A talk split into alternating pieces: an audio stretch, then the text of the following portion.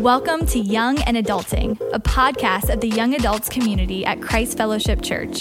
Our hope is to create a safe place for authentic conversation around the ins and outs of life as we all try to navigate following Jesus in the world we live in today. Thanks for joining us and welcome to the conversation. Welcome back to another episode of the Young and Adulting Podcast. My name is Tyler, going to be your host today, joined by some of our college students and my friends, Lacey and Gavin. And you're in for a treat today because we have also one of my friends, but the guy you need to know, uh, Pastor Jonathan Samuels. He's our student director here at Christ Fellowship. And today uh, we're going to be walking through the book of John. And so if you've missed some of the previous episodes, we've been taking some topics and conversations that maybe we might not get to on some midweek ministry to jump into and to talk about. And today, uh, we're going to talk around the subject was Jesus a cannibal? Uh oh. Whoa. But before we get in there, uh, Jonathan, thanks for being with us today. Yeah. When you think about the book of John, maybe what's something that God's taught you or favorite part uh, as you've read through the book of John? Yo, I love that we're going through it. Um, I am a nerd though, so I'll say that my favorite part about John is just how he even talks about Jesus, and it's like all about power and it's all nerdy. you ask me, like John chapter one, in the beginning was the word, and the word was with God, and the word was God. Like all of that is like, oh yeah, John's my guy. So that's what I like about John in general. Come on. Well, it's a it's a special book. I love that we've been talking about this uh, on Tuesdays as well. That the purpose of the book is written so that we would believe that mm-hmm. Jesus is the Son of God, and in our believing, have eternal life. Which is just I love when they uh, when we get to approach these scriptures and be like, man, there's there's some stuff that God has for us here. So uh, we're gonna have a conversation along the way, and so guys, feel free to jump in with with questions uh, along the way. But let's get into John. Let's get it. Uh, what's happening here when we pick up? Um, in, in this subject around was Jesus a cannibal? I know there's some pre work that you might want to unpack, but what's happening in our passage today? Yeah, I mean, our passage is John chapter 6, verse 53, where Jesus said to them, Very truly I say to you, unless you eat the flesh of the Son of Man and drink his blood, you have no life in you. Whoever eats my flesh and drinks my blood has eternal life, and I will raise them up on the last day. For my flesh is real food, and my blood is real drink, which is, let's be honest, a little weird. Let's just call it is. It's weird, right? And, uh, he continues to say, "Whoever eats my flesh and drinks my blood remains in me, and I in them. Just as the living Father sent me, I live because of the Father, so that the one who feeds on me uh, will live because of me. This is the bread that came down from heaven. Your ancestors ate manna and died, but whoever feeds on this bread will live forever." He said this while teaching in the synagogue in Capernaum. And um, I think what's super helpful for these moments because anytime you take a text just out of it, a text that's in isolation easily becomes a pretext for something that we just yeah, want to believe. Yeah. And, and so you always have to go back and look at the context, which I'm sure all of us already know about. But the the chapter six of John is just jam packed yep. with all sorts of things. Like, uh, actually, I just finished uh, Iron Man three Come the on. other day. It's been a long time since I watched it, and I think about that movie and how there are so many scenes all throughout that movie where it feels like they start here and then they go to Tennessee and then they end up in Miami, and it's like what? There's like all these things, and that's kind of what's happening here in John chapter six. It starts actually with him feeding the five thousand, yeah. mm-hmm. and as he's fed the five thousand, this incredible incredible miracle. Some would say like the largest miracle he's ever performed. He has this moment where they look at him and they misinterpret the miracle. Mm-hmm. They say, it is clear to us you are the Messiah we've been waiting for, essentially. Mm-hmm. And they're going to grab him to force him to be king because their perspective of what the Messiah is is a military type of individual. And it says Jesus slips away and goes to go pray, essentially. And as he's doing that, he tells the disciples, like, head across the, the, the sea, I'll meet you there. And so we go from the scene of him on the feeding and, and then the disciples on the water and Jesus is walking on water, which is like it was crazy, right? And so he, he has that happen. They arrive. The next day, those who were fed woke up and are like, Where is this man at? And so they're like, He has to be across. That's where the boats are. And so they cross them. And he meets them there and they're like, Jesus, where have you been? And you actually see this in verse 26 of, of uh, John chapter 6, where Jesus says, Look, you're looking for me right mm-hmm. now? Because you saw the miracle and the sign. But it's it's not because of that that I performed. It's because you're hungry and you want more loaves. And what he's essentially saying to them is, you misinterpreted what I did there, and you're here for more of your misinterpretation, which is strong. Mm-hmm. And what we'll see throughout this whole chapter is Jesus is consistently strong mm-hmm. with them telling them the truth and the hard truth. And so he continues, and as he's going a little bit further, he makes these uh, analogies between the ancestors, between, uh, if you think back of the Exodus, yeah. where the children of Israel are in the desert, and the only way that they're actually able to eat is this manna that falls from heaven. And Jesus is pointing to that manna and saying, they ate that, yet they still died. Mm-hmm. But if you eat this, you'll live on forever. And it's in that moment that he's juxtaposing these two things, which is like there is a physical bread like the one I fed you. But that's not actually enough. And your idea of me as the Messiah as being a physical military person, that's not actually enough. Mm. There is a spiritual bread that I'm really here for. That if you eat that, that's what you get. So I guess to answer your question mm-hmm. early on in the podcast, immediately, it's really not about cannibalism. What it really is is about people deciding and choosing to say, I'm going to choose to believe in Christ. And he makes it clear in verse 40 where he says, For my Father's will is that everyone who looks to the Son and believes in him shall have eternal life, and I will raise them up on that last day. So he's saying the eating and the drinking is essentially the believing that he is the Son of God, the Son of Man. Yep. Wow. That's, that's so great, so great. I think you see a couple different groups of people in this passage when mm-hmm. he says this. Because imagine, like, like we're sitting with Jesus and he makes that statement. You know, like yes. unless you eat my body and drink my blood, he'd be like, "Excuse me." Can you what? rewind that, please? you know, they're confused, and then later on in the passage, if you read, like they start complaining. You mm-hmm. know.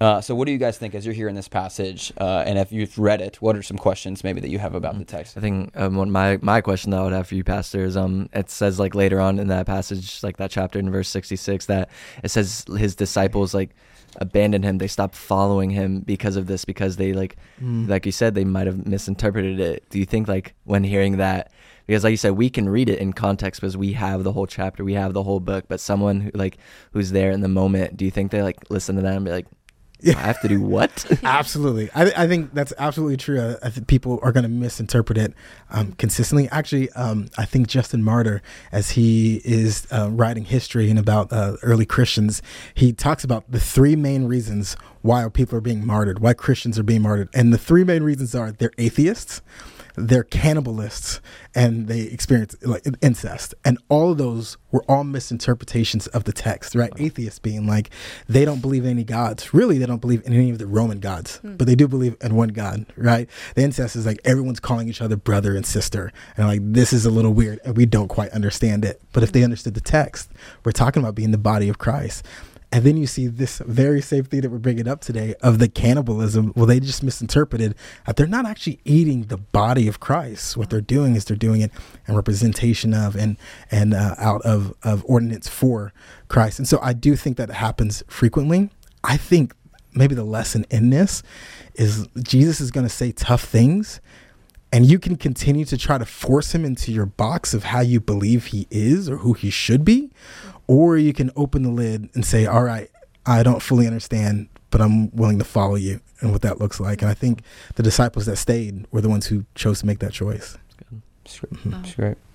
I think of like, as we were talking, you said like, I when I wrote this, when I read it, I was kind of taken aback. I was like, "Oh wow!" Like something that he would say, I would be really confused. And mm. so I think Jesus knew that there were people that were going to be offended, that there were going to be people that turned away, mm-hmm. why do you mm-hmm. think he didn't like further explain like, "Hey, please don't physically eat me or drink my blood." Like, why didn't he further go into that? Mm, yeah, you know, I think this is similar to the question of like, why does Jesus use parables? Because mm. it feels like these things just confuse right. the situation rather than make it clear. And um, parables are similar to like illustrations yeah. or to jokes or to where there there is a landing point. Now, parables are not jokes, but there's a there's a landing point, and if you understand the landing point, it helps you to understand the whole reason of what we're talking about. Mm-hmm. And parables and these sayings are similar in which it helps t- you to gauge where you are spiritually and it helps Jesus too as well, right? Either when he's telling you these moments, either you're saying, "All right, this is too wild and I don't want any part of this. Um, and in that case, what you've done is you've used your, your physical eyes in that moment. You haven't mm. pursued spiritually the truth behind the thing. Um, But if you're willing to to tarry, to, to like wait a little bit longer, if you're willing to seek him, I mean, we see these moments where even disciples are like, "What are you talking about?" And he actually gives them the answer. And you know, Jesus comes out clearly and he says, like, I, I share in parables because seeing you do not see.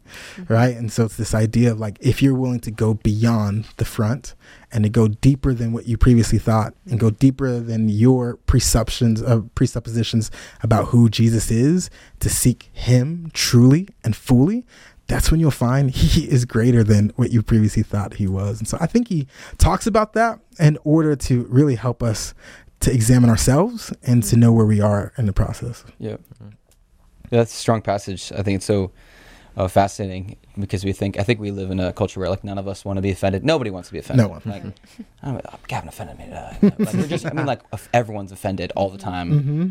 constantly, and and yet when we approach scriptures, we like expect to not be offended, Mm-hmm. and then we're we're confronted with the reality that the gospel and the person of Jesus Is offensive. confronts our our our need and lack and Mm-hmm. our sin, and it's it's offensive. And so it's it's interesting as you mentioned, like the, the the disciples they say this is a hard saying, complaining about it, and then Jesus' response is, "Does this offend you?" yes. You know, it's it's an interesting response because he's like obviously seeing that people are disturbed.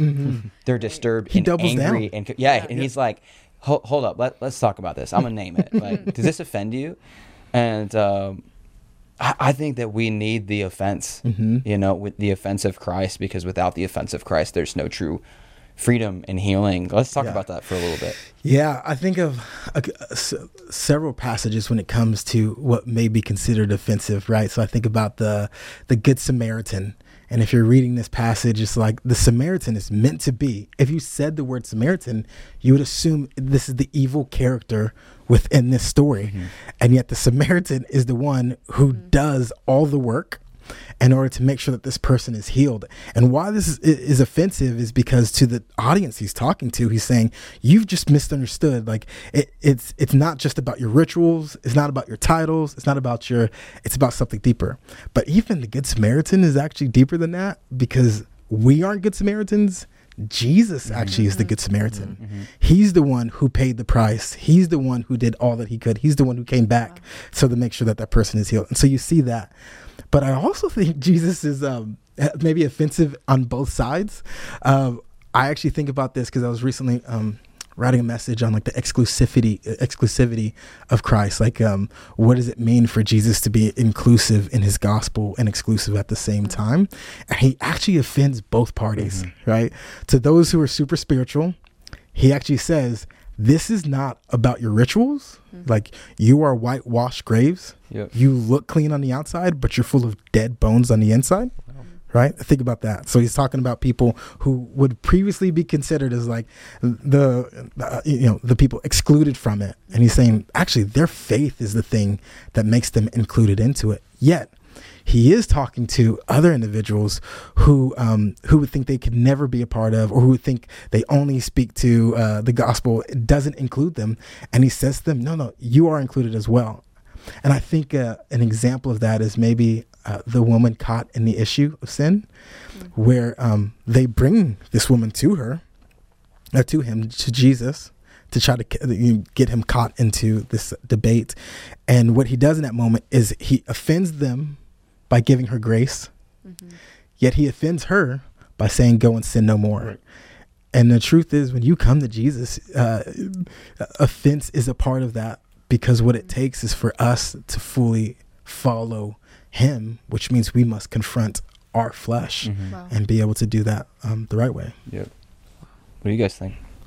Man, I think I love that. I love that last part you said. We you said we need to confront our flesh to be like follow him the right way. I love that because I think that's a huge thing that like holds a lot of people back is like their flesh, Mm. um, the flesh of the world, and like just falling into like worldly desires. So I think that's a huge thing. Um, my question for you, Pastor, is like when going about that, how do you how do you navigate that mm. properly? Like being able to push your flesh to the side to follow His word.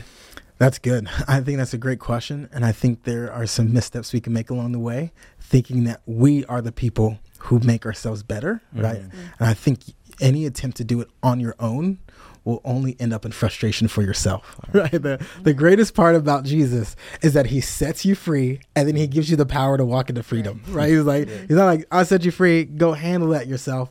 he is actually like I've empowered you with the Holy Spirit to help you along these processes. The real rub and real issue is when the Holy Spirit says to you, no more, it's what you do with that moment. It's the choi- choice to consistently say, I am offended. I want to continue to sin. I want to do this. This is something, a hurt, habit, hang up, these types of things. And yet I still know that you are worth more than those things to me. So I'll surrender those things to you, right? And it's in that surrenderance that you receive that power and that strength and that grace that God gives you to continue to um, relinquish the flesh and to follow Him wholeheartedly, which is difficult, which is the process of what we do here on earth. But that unity that with Christ that we get when we come to Him, that's the thing that gives us the strength to overcome that. Wow, that's good. I was listening to a John Bevere message last night on, on holiness, and he said something really interesting in, in the in the message. He said we we pulled a survey of five thousand Christians and asked them what what do you think grace means, Mm. and he said you know we got God's forgiveness, salvation, all of those things, and then he said um, only two percent of the 5,000 answered empowerment. Mm-hmm. And he said, what happens is we have so many people, Christians, trying to do life on their own power Yeah. move past sin, you know, do the thing on their own, not recognizing that God's grace is empowerment to do mm-hmm. to do life, you know, saved mm-hmm. by grace through faith, but grace is God's gift of empowerment so that we can, you know, set the flesh aside and pursue him uh, even through the offense. And I was like I've been kind of rattled by that. I'm like, man, do I do I perceive grace as empowerment in my life that I need on a daily basis? Um, you know, is Jesus true bread, true drink? You know, these some of these things we we're talking about. Is he sufficient? Yeah, right? yeah, yeah. When Paul says his grace is sufficient for Yep, me, like yep, that, yep. that is a struggle in which he's dealing with, but he understands God's grace is sufficient. It gives him the strength, gives him what he needs in those moments. I think that's truly powerful. Yeah, and that's the exact um, verse that he was he was mentioning. Mm. And so I think about this this text where you know people are coming to Jesus and he's saying like unless you eat, unless you drink, you know, and later you know when he's trying to uh, wash Peter and says unless you let me wash all of you, you can have no part of me. It's like Jesus continues to do these things that force people uh, to to reckon with what they think and how they perceive the things of God and who Jesus is.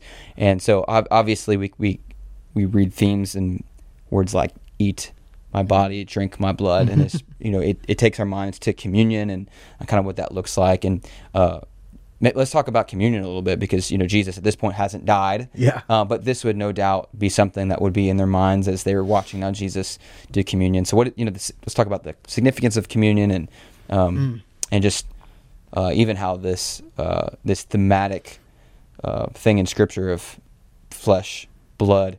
Uh, is important to us in 2024 in a day and age where we're like sounds like cannibalism. Like, like an outsider comes in and they hear you saying about the blood they're going to be confused right? They're going to hear you know but it's like it's everything. Like the Yeah. blood of jesus is everything in his body. Yeah. Yeah, you know, I think um I think even as you were talking about the idea of using these illustrations or using these eh, sometimes offensive, sometimes just maybe outlandish um, things, is like you- you actually see this throughout the Old Testament, where many times Jesus tells these prophets to do things that are representative of what His word is for that moment, right? And so I'm not just talking about visions; I'm talking about like, hey, lay on your side for a while and let everyone see this. Is what you, you know, like those types of things. And I, I think Jesus continues that same motif many times, and his d- uh, declaring of the word of God. And I think communion is also representative of that. Actually, you see this in. Um, and uh, Luke chapter, I can't remember, Luke 22, um, he has this moment where it's Passover. And Passover is an Old Testament moment in which um, the children of Israel are trying to leave.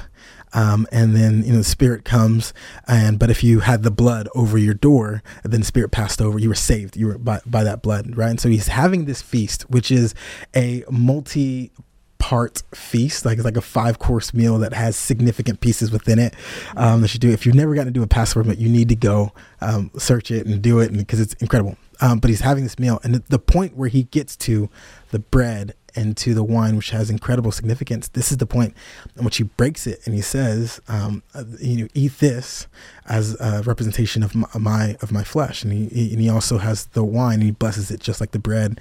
And says drink this. And he's doing this uh, he tells us in remembrance of him. Um, And, and so communion in and of itself is this act of um, remembering him in a true sense, remembering his sacrifice, remembering why he came down to earth, remembering our unity with him in that moment, remembering that we're a part of the body. Remember, so communion is not a um, just a tradition that we have, and it's not vacuous in that sense. There is something stronger and spiritually anchored within history Christians from history mm-hmm. past have been doing communion, and we do this in communion with Christ and with them as well.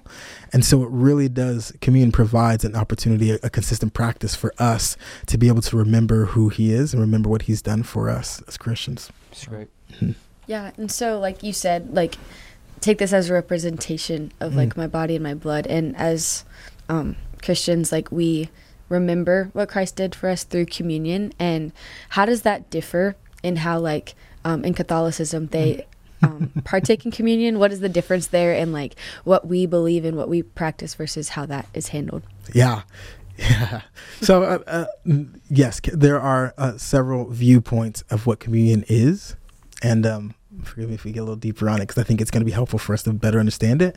So there are beliefs that are like transubstantiation and consubstantiation, and then spiritual Christ, which is kind of like the reformed view of it, and then remembrance that are all um, views, uh, the, the primary views of how you um, view communion.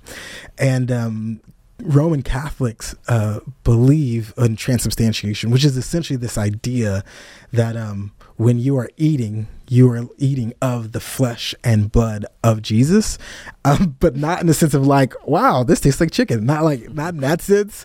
But um, the reason why it's called transubstantiation is because, um, like I said, we're going to go deep for a second. Like um, theologians believe we would be considered um, substance dualists, right? So there is a substance, substantial part of you, and then there are accidental parts of you, right? So the substance of who I am the soul and I carry in that uh, another substance, which is my flesh, my body, mm-hmm. and that body is, has different qualities that could or couldn't be different. My complexion, um, my ear size, my those types of things, right?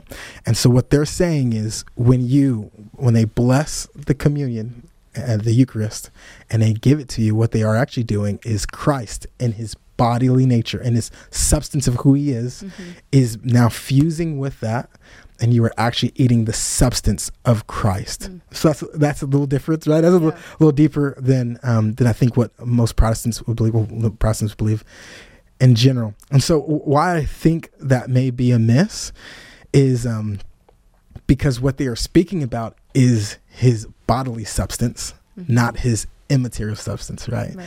And so we have to, when we're thinking about Christ, remember he is one person, but he has two natures. He has the human nature and the divine nature, right? And to confuse both would be to make a mistake, right? Mm-hmm. Um, you have to understand the divine nature doesn't get hungry, right? But the human nature does get hungry. Mm-hmm. You see what I'm saying? So the, there's two things that are, are part of this. And so what we see is when Jesus is resurrected, we see him resurrected in his divine body or his divine nature, but his his new newly created body, which is what we get to look forward to as Christians, right? This is why your body isn't just an accident. You should mm-hmm. never care for your body. Like actually, you you know you're going to have a body in heaven as well, right? Mm-hmm. Um, but what we see is that's different, yet it's still finite.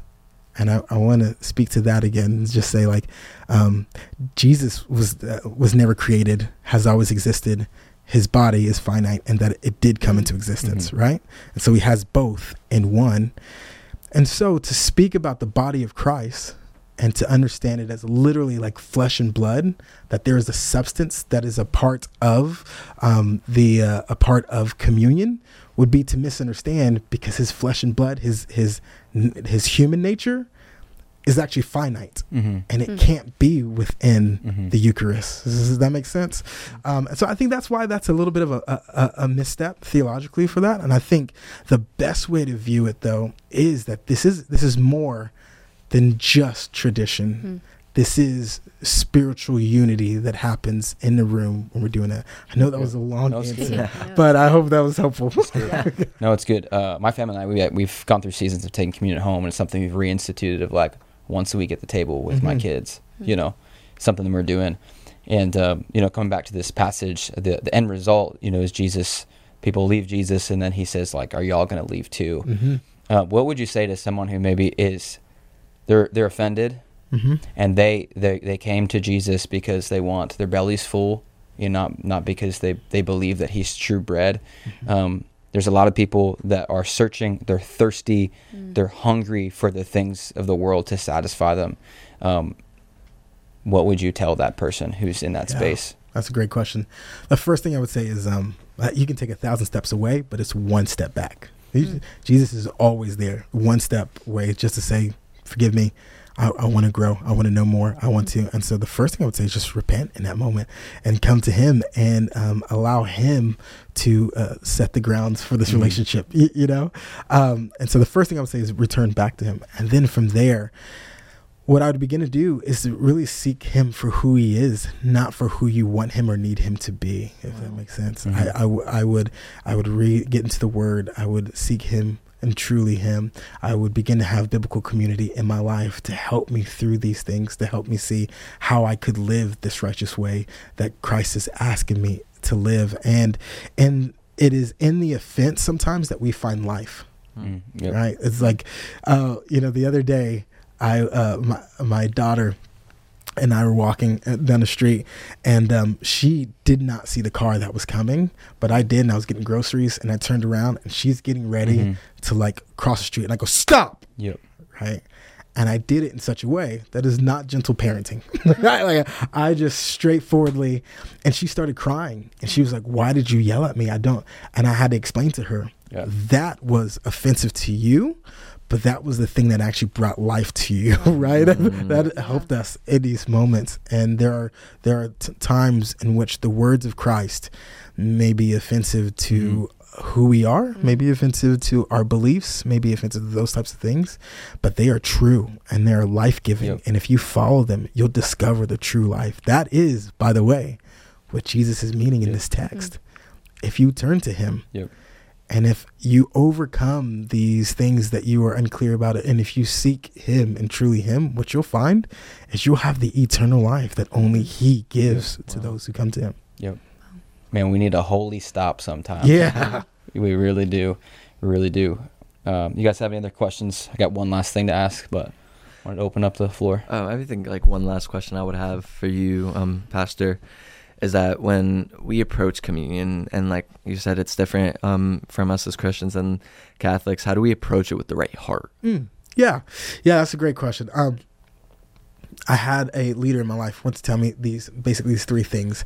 The first is like re- remembrance, um, like re- remember who he is, remember w- what we've got gathered here for, right? Uh, uh, truly, at the center of Christianity is Jesus. As a matter of fact, Jesus says, or the, Paul says in First Corinthians chapter fifteen, if Christ had not been mm-hmm. raised from the dead, mm-hmm. then we are all dead in our sins and should be mm-hmm. pitied.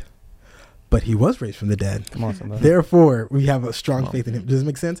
And so, remembering that he's the center of, the, remembering his sacrifice, remembering those things, and then to come with repentant heart to Mm. know if there's anything that would hinder this unity, it would um, would we would place between us and him. That we're willing to say all of those things I relinquish at your feet in this moment. And then the third is rejoice. Just to, to celebrate. This is meant to be mm-hmm. celebratory. In heaven, there is celebration because he has triumphed over sin. Mm-hmm. There is not this constant, ah, remember, no, like this is like we're here and we are united with Christ and mm-hmm. we are here together because he has overcome the world. Like that's, and that's the heart of communion. So I, when you do those three well, when you manage those three well, what happens is you handle communion well as well. Hmm. Wow, hmm. that's good. Come on. All right. Different question. Mm. Very different. Okay. Last thing before we wrap up the podcast. If you could interview anybody Ooh. uh, today, who would you interview? Maybe they're dead, but you could have, Oh, you could time travel, Time travel. Oh man. enter I'm into the multiverse from Marvel. I don't know. Yes, if there's a multiverse from Marvel, it'd definitely be the Hulk. Uh, no, uh, I think. Oh, this this is so gonna be unspiritual. Um, I'd probably. I don't know. I'd probably talk to. I, can I say a couple people? So uh, one It's your world, bro. would be would be Martin Luther King. Yeah, Got to yeah, yeah. OG. Was like I just sit with him and talk with him about what it was like and the boldness and those types of things. That's my spiritual answer. The next would probably be Tom Brady and just be like, my guy, talk to me about life right now. Like what happened, and and I just want to know more about um, his career and some of the choices that he made there, and, and what it's like to be post that career now mm. and those types of things. And I would interview them, and then I'd be like, "Do you know Jesus? Because I want you to know Jesus. I need you to be in heaven with me." Let's talk about John Tom. chapter six. Let's go. Come Yeah. on, sit down. Let's break some bread. Yeah, let's break some bread. Those are great answers. Those are great answers. You'll be ready the next time, but Yeah. that was that was great. All right, y'all. Thanks. This is this is really great. Hope y'all who are watching enjoyed this, and we have more coming. So Pastor Jonathan mentioned uh, what our bodies look like. We're actually gonna have a talk on that. Uh, so stay tuned. If you enjoyed this, make sure to share it with somebody. Uh, make make sure you're subscribed. All of the things because we want to make sure that you're along for the journey. But we love you, and we will see you back next time on the Young and Old Podcast. Peace. Thanks for joining us for this episode of Young and Adulting. Follow us on Instagram at cf.youngadults. And if there's a topic you'd like to talk about, we want to hear about it. Send us an email or leave a comment with your thoughts. We'll see you next time.